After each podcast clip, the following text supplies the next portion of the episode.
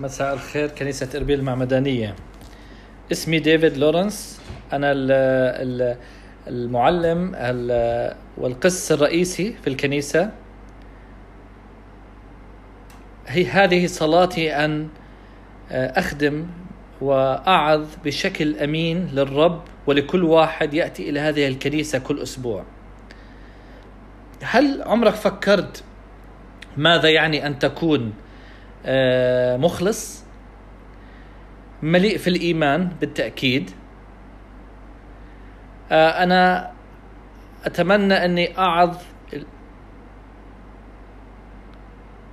وجميع ال ال الشيوخ في في الكنيسة ينبع هذا ال- الوعظ من الإيمان وإيمان مليء في إيمان بالله وبكلمته. الإخلاص أيضا يعني أن تكون آه، ثابتا وذات مصداقية ومخلصا. الأمانة مربوطة دائما في المحبة أو في الواجب. نحن نأمل دائما أن يكون لنا آه، أصدقاء مخلصون. زوجة مخلصة لا تسعى وراء محبين آخرين. آه، موظف مخلص لن آه، يغش في العمل. آه، ال- أمثال عشرين ستة يقول كل واحد أكثر كل واحد أكثر الناس ينادون كل واحد بصلاحهم. أما الرجل الأمين فمن يجده؟ هنا نفهم أن ال ال الإنسان الأمين الأمانة هي قليلة ونادرة. السؤال الأفضل أين سأجد إنسانا أمينا؟ أو هل أنا أمين؟ لذلك أسألك هل أنت أمين؟ هل كنت أمين بشكل دائم؟ آه، هنا في تكوين 17 يجب أن نصارع مع هذا السؤال لأن الله يدعو آه، أناس العهد أن يسلكوا بالأمانة ويكونوا كاملين. هذه هي النقطة الأساسية التي أريد أن آه، أوضحها اليوم. الله يدعو أناس العهد ليسلكوا بالأمانة وبشكل كامل. أول شيء آه، قد أخبرنا عنه إصحاح 17 أن إبراهيم آه، عمره كان 99 سنة. أي أن مر 13 سنة آه، من آخر عدد من إصحاح 16 هذا يعني أن إسماعيل أصبح الآن آه، مراهق. والآن الرب يظهر ويتكلم. الإصحاح آه، يتبع هذا الأسلوب المتكرر من الله يتكلم وإبراهيم يجيب يجيب.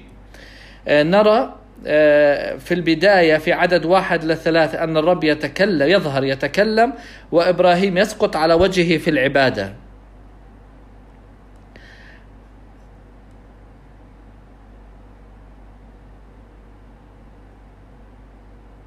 آه هذه الأعداد تلخص الإصحاح بشكل كامل. والنقطة الأساسية تأتي أن الله يدعو أناس العهد ليكونوا كاملين ويسلكوا بالأمانة. آه س سنختبر هذه الجملة أكثر من خلال النظر في ثلاث نقاط بشكل عميق. أولا عهد الله. ثانيا دعوة الله. ثالثا استجابة إبراهيم. وسنرى هنا في النقطة الثالثة كتطبيق ما هو إجاباتنا. في هذا ال- ال- المقطع. دعونا نبدأ في عهد الله النقطة الأولى. العهد ال- هو وعد آه، مربوط بالأكثر بنذر أو عهد بقسم. آه، ال- ال- المعادلة الحديثة هي مثل عهد الزواج الذي يرتبط الرجل والمرأة بوعود أحدهم للآخر. عادة هم يوقعوا ويلبسوا ال ال ال- ال- الحلق آه، ويعطيهم أحدهم الآخر ليذكروا بعضهم أن هناك عهد قد صنعوه. من خلال بقية الإصحاح سنرى من هذا العهد يؤثر فيه أو يتأثر بمن؟ في الأعداد أربعة على ثمانية هو لله نفسه. هو هو يتكلم يجعل إبراهيم أبا لشعوب كثيرة ويغير اسم إبرام لإبراهيم. ثانيا هو سيؤسس عهدا ابديا ليكون لهم الله ثالثا هو سيعطي الأرض ك آه، ميراث أبدي. في العدد 9 ل 14 هو أيضا لإبراهيم. هنا آه، الله يوضح مسؤولية إبراهيم لهذا العهد. في العدد 15 16 لساراي الله يعلن أن هي ستحمل ابن إبراهيم وسيتغير اسمها. ثم في الأعداد 19 ل 21 هو لأولاد إبراهيم وهو يقول في العهد سيكون من خلال ساراي آه، من خلال ابن آه، إبراهيم من خلال ساراي ابن آه، إسحاق وليس من خلال إسماعيل. في العدد 22 الله يتكلم وثم يذهب. اولا دعونا نفكر من يصنع هذا العهد. منذ الإصحاح 12 آه، إبراهيم دعا باسم الرب ومنذ ذلك الوقت ظهرت أسماء كثيرة لله. أن نضع كل هذه الأسماء معا يعطينا صورة رائعة عن من هو الله.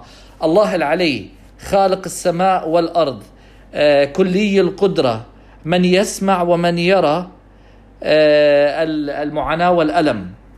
هذا الله الاله الإله العلي الآن يقول أنا سأصنع عهدا بيني وبينكم وهو يدعو إبراهيم ليسلك آه، أمامه بشكل كامل وبأمانة. وهنا نرى إبراهيم يسقط على وجهه أمام الشخص الذي يتكلم معه. صديقي هل فكرت بشكل جدي من هو الله؟ دعونا نتأمل. هذه التأملات تكون لها تأثير في حياتنا يليق. كيف وتؤثر فينا كيف نسلك أمامه؟ ثانيا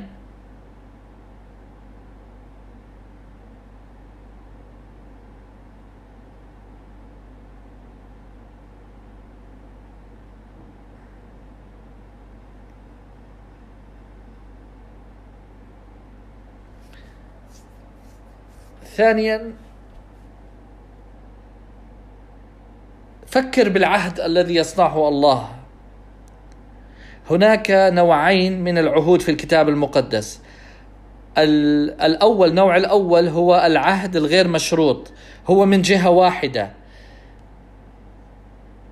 ويتطلب وعد وعمل من جهة واحدة فقط. في البداية الله أعطى عهد غير مشروط لإبراهيم. صنع عهدا مع إبراهيم. في الإصحاح 15 الله يعد أن يعطي إبراهيم نسلا وأرضا. وهو آه، يدعم هذا الشيء بقسم. ومشى من خلال الحيوانات التي قام التضحية بهم. وهذا يعني إذا أنا لم أحقق وعودي ما ليصير ما حدث لهذه الحيوانات لي أيضا.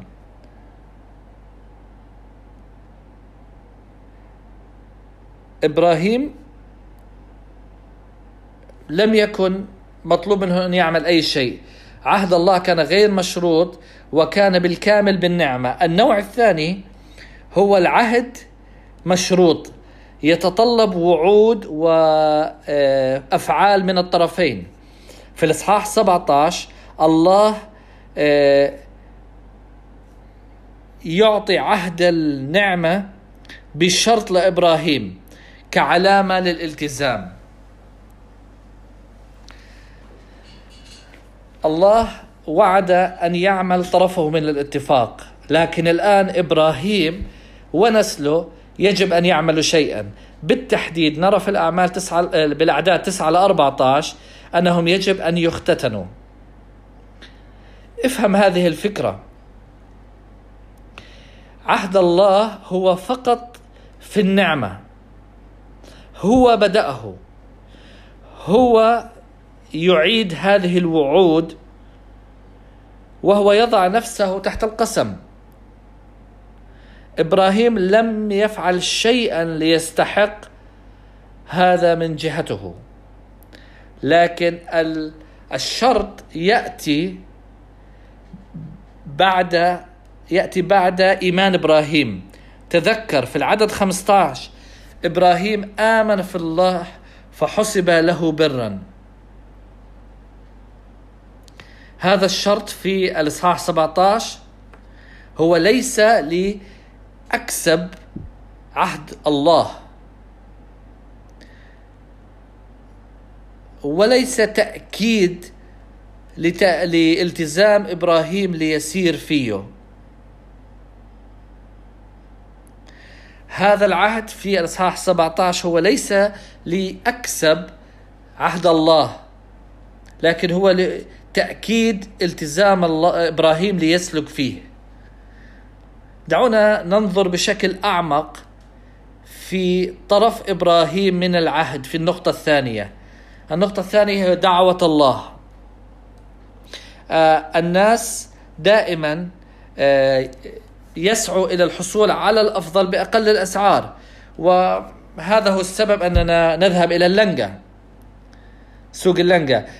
عندما ننظر إلى العقد عقود دائما نريد أن يكون أكبر منفعة لنا بدون أي متطلبات.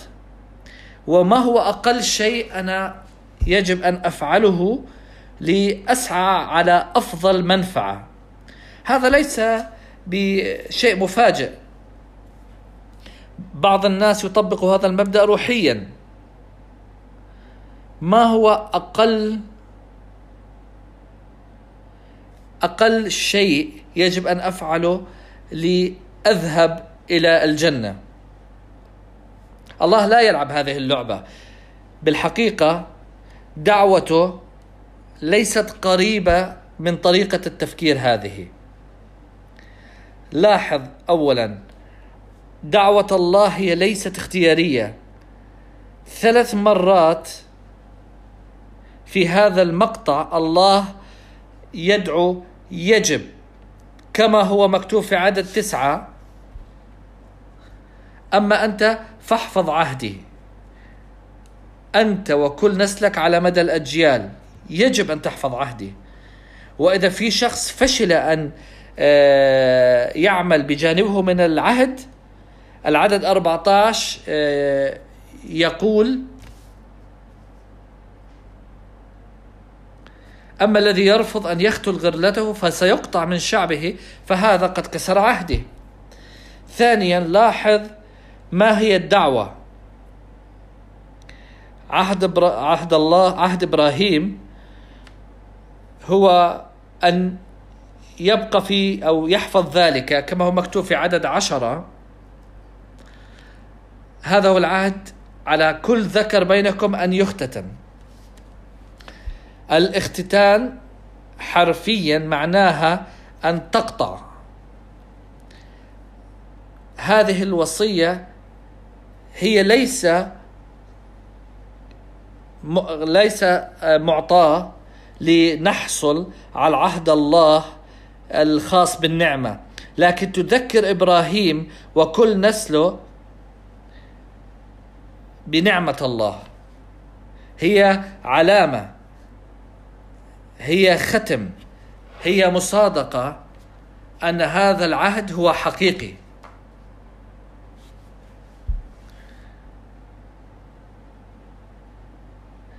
كل آه كل آه وثيقة يجب أن تكون موقعة ومختومة لتظهر أن هذه هذا التوقيع حقيقي وأن هذه الوثيقة هي حقيقية. الختان هو علامة هو تصديق أن عهد النعمة بين الله وبين شعبه هو حقيقي. من يختتن عادة؟ فقط الرجال.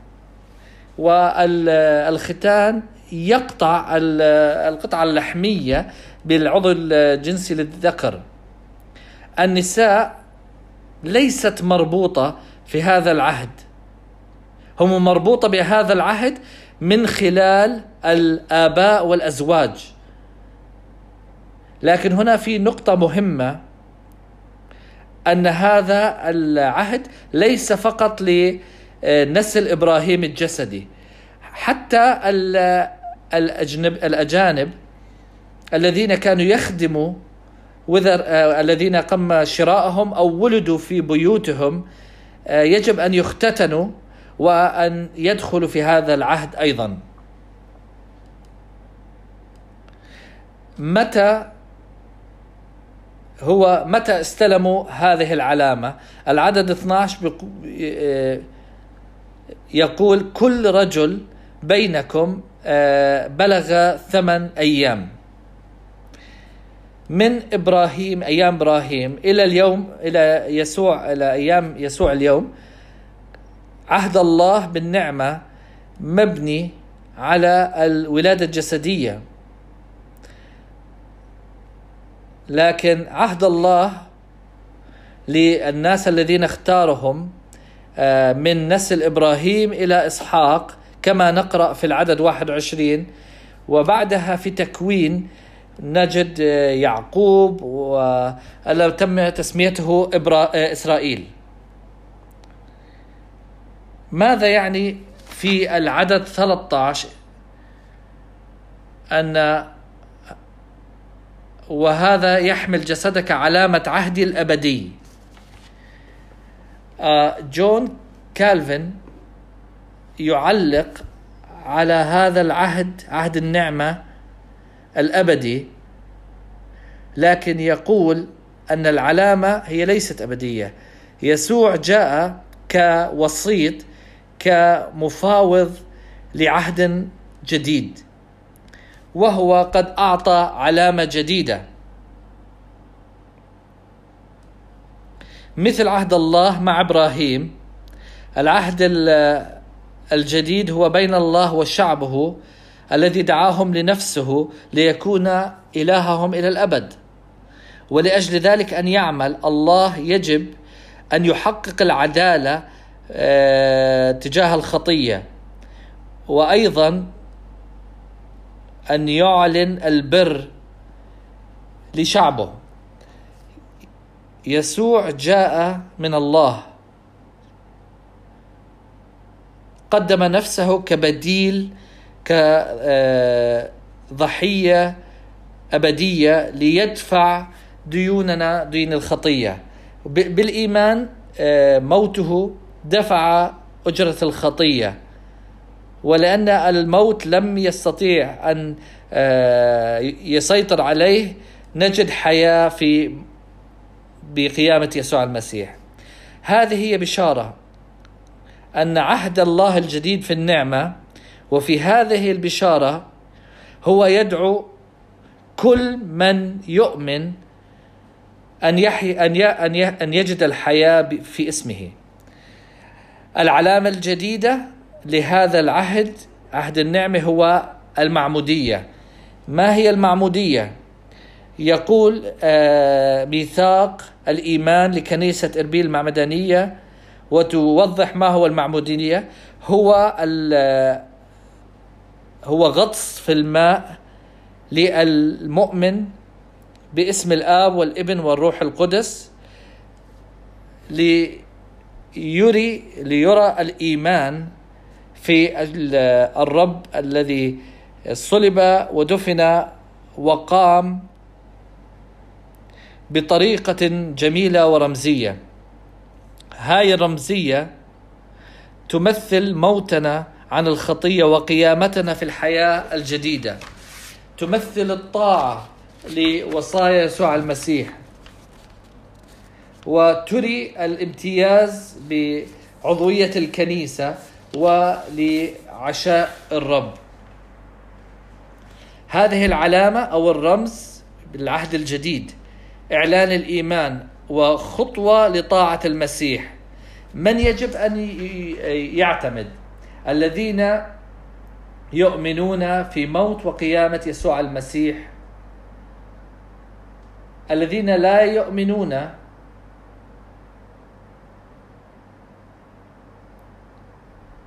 الإيمان يأتي اولا هو تغيير المسار. هو الإيمان أن الخلاص موجود باسم يسوع المسيح وهو أن ننظر يسوع المسيح وحده وأن نضع ثقتنا الكاملة فقط في يسوع المسيح. في عهد الله الإيمان يأتي قبل الطاعة وقبل الأعمال الحسنة. متى يحصل هذا الإنسان على العلامة؟ عندما يوثق الإيمان من خلال الكنيسة. الإيمان لا يمكن رؤيته لكن آه النتائج الإيمان يجب أن تكون آه واضحة بثمار في حياة الإنسان.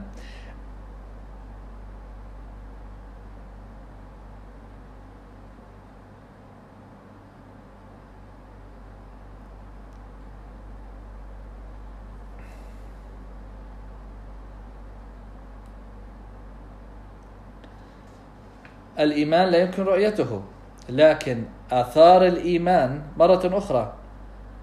الإيمان ينتج ثمار في حياة الشخص. الإيمان يحرك الإنسان إلى الطاعة بتواضع. أن يحب وأن يتقدس أن يكون كاملا وأن يسير بأمانة كما سار يسوع. أن نربط الإيمان بالمعمودية. فكر بالإيمان مثل الهجرة. من خلال الإيمان الله ينقلنا من آه، ملكوت الظلمة إلى ملكوت ابن محبته من سلطان الظلمة إلى ملكوت ابن محبته. الإيمان يأتي بنا إلى المملكة الجديدة. لكن الناس لا تريد تريد لا تريد أن تكون مهاجرة. يريد أن يكونون آه، من السكان. المعمودية هي مثل الحصول على على السكن. هي علامة عهد أننا غيرنا الولاء.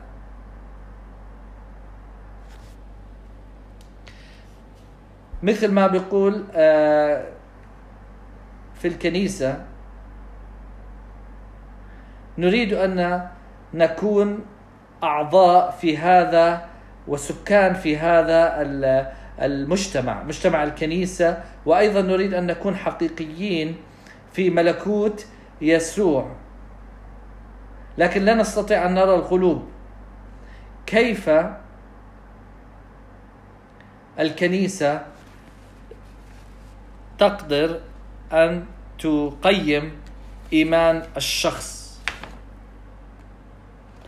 يقول بولس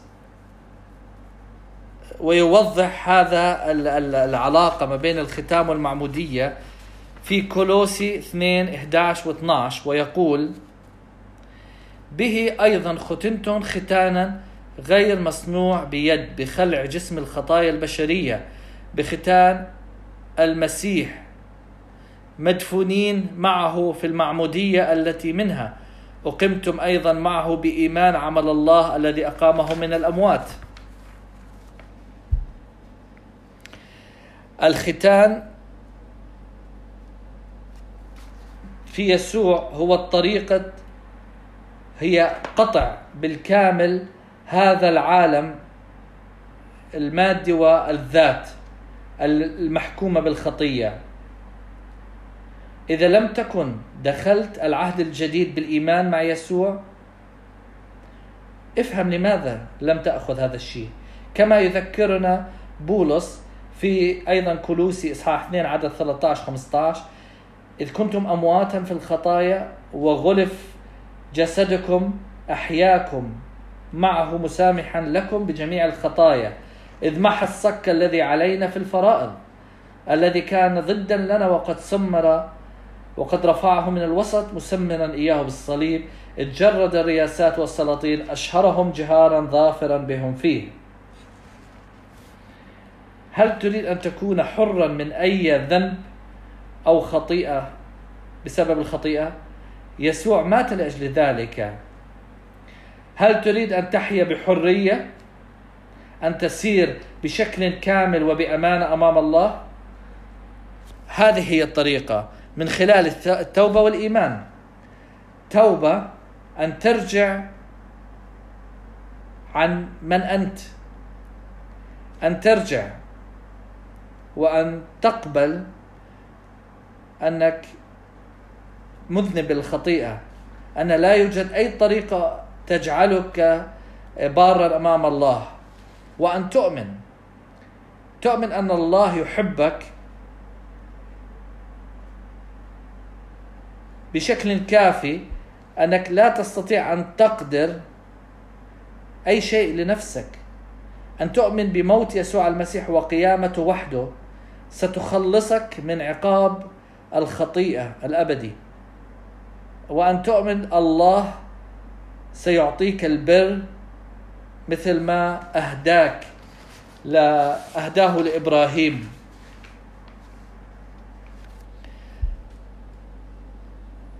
في كتاب علامات الرسول ماك ستيجل ستيلز يعطي علامات خمسة من التحول الكنيسة التي يجب أن يصير. أولا التحول هو أمر ضروري. يجب أن لا نسرع في الظن أن الشخص الذي له أفعال جيدة هو مؤمن. ثانيا أن التحول يتطلب فهم. أن التحول الحقيقي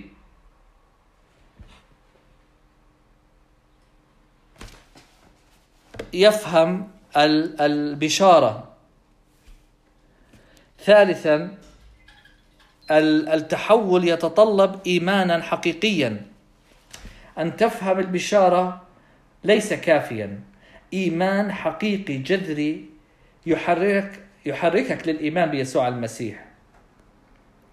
الحياة المتغيرة بشكل كامل تؤكد التغيير.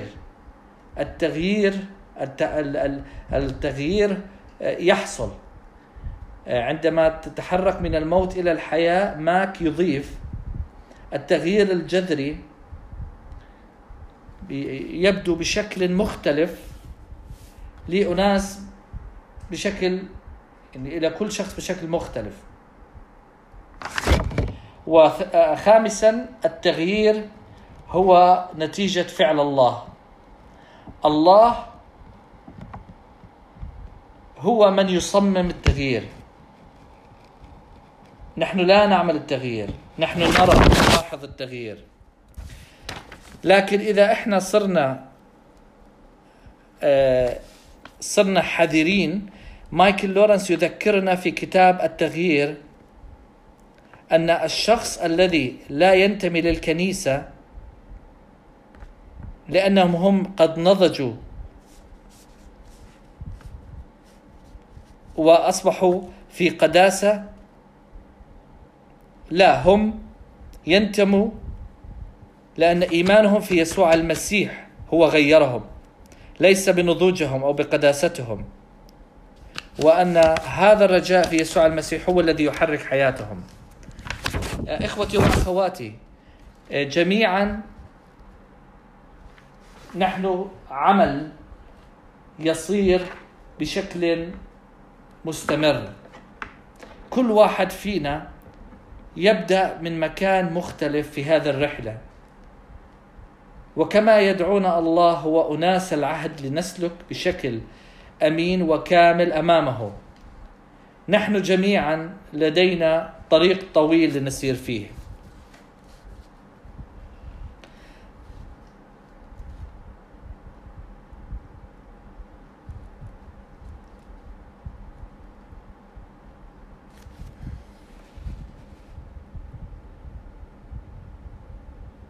جميعنا عمل مستمر لدى الرب. وكل أحد فينا قد بدأ بمكان مختلف في هذه الرحلة. لكن الله يدعو أناس العهد ليسلكوا بشكل كامل وليسلكوا بأمانة أمامه. لذلك نحن جميعا لدينا مشوار طويل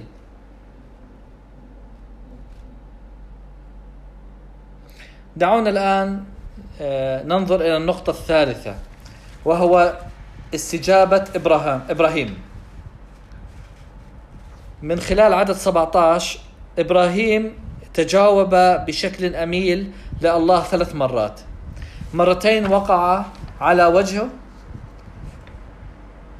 وسجد وفي آه، في العبادة في الأعداد 3 و17 وفي الأعداد 23 ل 27 عندما أطاع. العبادة أن تعبد هو أن تعطي قيمة للشيء أو لأحد. العبادة هو نتيجة لخوف أو لإيمان. الناس الذين يخافون الله يقدمون الذبائح. أو الذين يؤمنون في الله الصالح هم يصلون ويرنمون ويعطون. عندما ظهر الله لإبراهيم قال أنا الله الكامل أنا الله القدير سر أمامي وكن كاملا. و سواء تعمل هذا الشيء بخوف أو بإيمان لا أعلم. لكن إبراهيم أعتقد عبد الله في تبجيل بإيمان. الوقوع على وجهه بالعبادة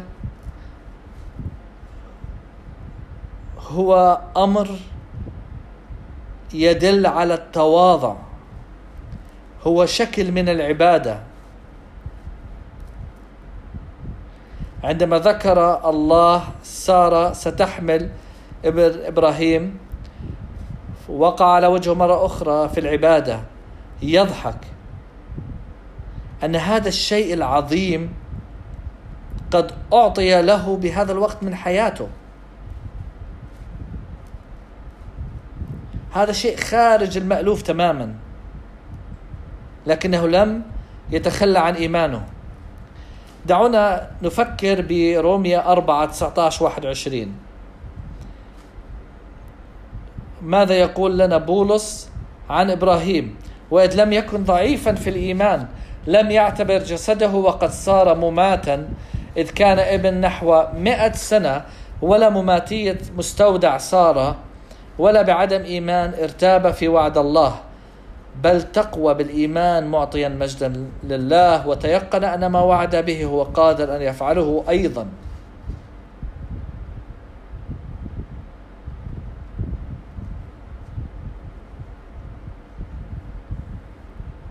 هل الله القدير حركك لتعبد؟ تعبد؟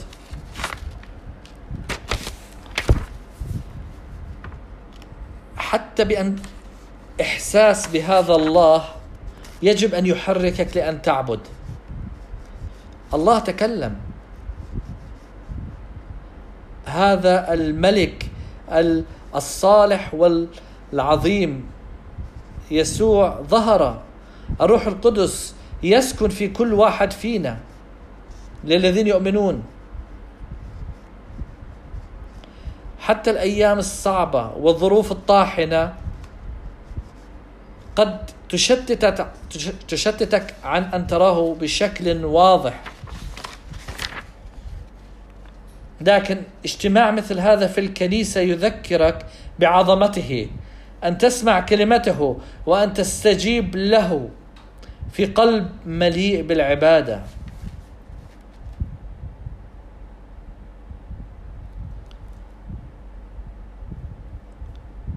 العبادة الحقيقية لا تتطلب حركات جسدية.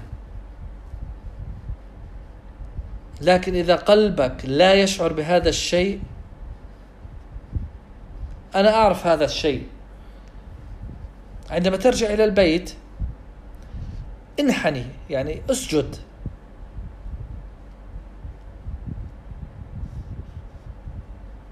عندما كان لي أيام مررت فيها لم أكن أحس بهذا ال هذا ال الشعور. كنت أسجد إلى الله وأنحني له. في النهاية إبراهيم استجاب بأمانة لعهد الله واستجاب بطاعة. يقول العدد 23 ثم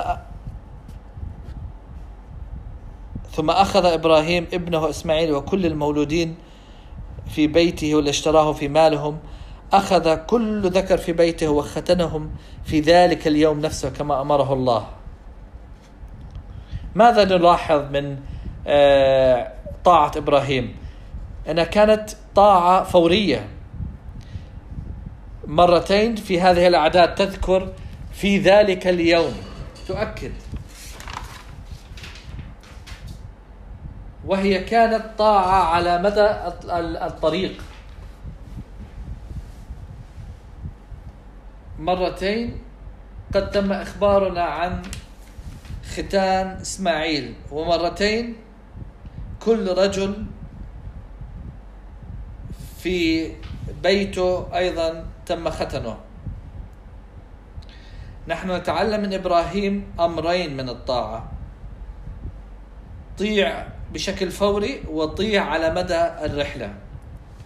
أيها الأهل الذين يعلمون أطفالهم ويربوهم مثل ما يطيعوا أولادهم كذلك المؤمنين مطلوب منهم أن يسلكوا بأمانة أمام الله العظيم. مطلوب منك أن تطيع بفرح الطاعة فورية على مدى الطريق وفي فرح. لا ليس هناك اتهامات نستطيع أن نوجهها لإبراهيم. ليس أحد يقدر أن يلومه أن يترك شيئا غير متمم أو يتأخر. في مثل هذه الطريقة طاعة إبراهيم قد كانت كاملة. أيها المؤمنون هل تطوق أن تسلكوا بكمال مثل إبراهيم؟ الكمال لا يعني أن تسلك بلا خطية. لكن الكمال يعني أن ليس هناك اتهام بخطية قد تصير ضدك. هذا معنى أن كلماتك وأفعالك هي بلا لوم. السير بكمال هي طاعة الله وما قاله في في طريقة فورية وعلى مدى الرحلة وبطريقة الفرح. دعونا نفكر بتطبيقات أخرى من آه، إصحاح 17 أولا مثل إبراهيم ثق وطيع الرب. حتى وإن كان الأمر غريب بالنسبة لك الختان كانت طريقة غريبة لله أن يختم العهد. هناك يجب أن يكون هناك أسباب كثيرة للختان لكن انظر إلى سببين. أولا هي كانت علامة أزلية. لم يكن هناك تراجع بعد ما قاله. وثم ثانيا عكس قوس قزح وهي كانت علامة لتذكر من الرب للعهد. الختان ذكر إبراهيم ونسله في عهد الله. المعمودية قد تبدو غريبة. لماذا التبليل قد تكون علامة لعهد الله؟ نعم هي علامة خارجية للمؤمنين ولكثير من الشهود. لحقيقة داخلية لاتحادنا مع المسيح. كما يقول بولس في روما آه، روميا 6 4 فدفنا معه بالمعمودية للموت حتى كما أقيم المسيح من الأموات بمجد الآب هكذا نسلك نحن أيضا في جدة الحياة.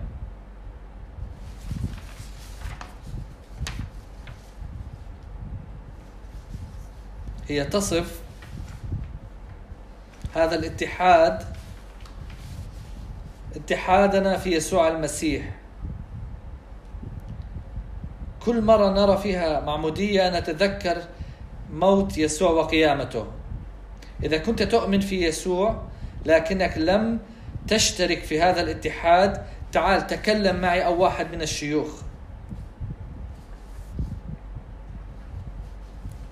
دعونا نتكلم عن معمودية. ثانيا مثل إبراهيم الطاعة والثقة في الرب حتى عندما يكون هذا الأمر مؤلما. الختان للبالغين كان مؤلما جدا. وهذا أمر يوضح كيف الأمور التي يطلبها بعض بعض الأمور التي يطلبها الرب قد تقود إلى الألم عندما يطلب الطاعة. يسوع يقول: احمل صليبك كل يوم. قتل رغباتنا الجسدية يجب أن تكون عمل يومي. يوميا. أيها المؤمنون أن ننكر رغباتنا وأن نقتل الذات فينا يتطلب اتباع يسوع وهو أمر مؤلم. لكن الدعوة هي أن نطيع حتى عندما يكون الأمر مؤلما. ثالثا طيع الرب. ليس فقط لك لكن أيضا للناس الذي سيأتوا بعدك. الطاعة هي ليست أمر مربوط فيك. الله يذكر عدة مرات في هذا الإصحاح أن آه، نسلك وأولادك من بعدك والجيل الذي سيأتي. لنا كمؤمنين هذا يعني أن آه، نسلنا البشري وأن الأجيال الروحية الموجودة في الكنيسة. بينما نطيع اليوم قد لا نرى ثمر الطاعة اليوم لكن هناك أناس كثيرون يعتمدون على هذا. أيها الآباء أن نتطلب الطاعة للأولاد هذا يتطلب تأديبا وتوبيخا. وأن نطلب الطاعة من أولادنا يجب أن يكون في محبة ليس في غضب. آه، حوار الله مع إبراهيم قد ذكر المنافع الطاعة ونتائج العصيان.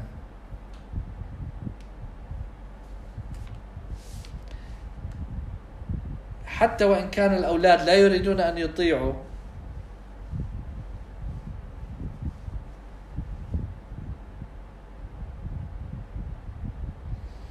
هذا الأمر هو يجب أن يكون في ضمن ميثاق العائلة الذي يطيعهم إلى الطاعة حتى يسيروا فيها بشكل الآن أو لاحقا.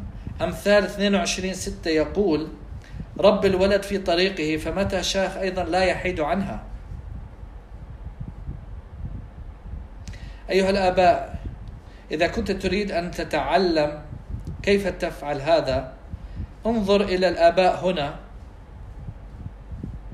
الذي قد تعجب في تربيتهم. ونتعلم نحن واحدنا من الآخر عن التربية. أيها الأصدقاء إذا كان يم كل ما يبدو لك هو صعبا ومستحيلا تذكر دائما أننا قد نسير بأمانة وبكمال أمام الله. نحن نحتاج إلى العهد النعمة.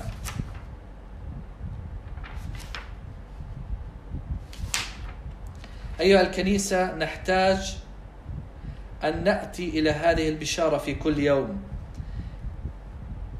كما قال تيم كيلر يوما البشارة هي ليست ألف باتا ثاء إيمان المسيحي هي ألف إلى الياء للإيمان. أن نسير بشكل كامل وبدون لوم. هو ليس اهتمام فردي هو اهتمام كنسي. يجب جميعنا أن نسلك في هذا الشيء. إبراهيم كان له سارة ثم إسماعيل ثم كان قريبا إسحاق وجميعهم قد اختتنوا في هذا البيت. بنعمة الله في هذا العهد وهو أمر أفضل من الذي كان لدى إبراهيم. لدينا الكنيسة والمؤمنون متحدون في يسوع مملوءون بالروح القدس ومربوطون أحدنا بالآخر في هذا العهد المحبة. وجميعا نقوي بعضنا بعضا لنستجيب لله الذي يدعو أناس العهد ليسيروا بأمانة وبدون لوم أمامه. دعونا نصلي.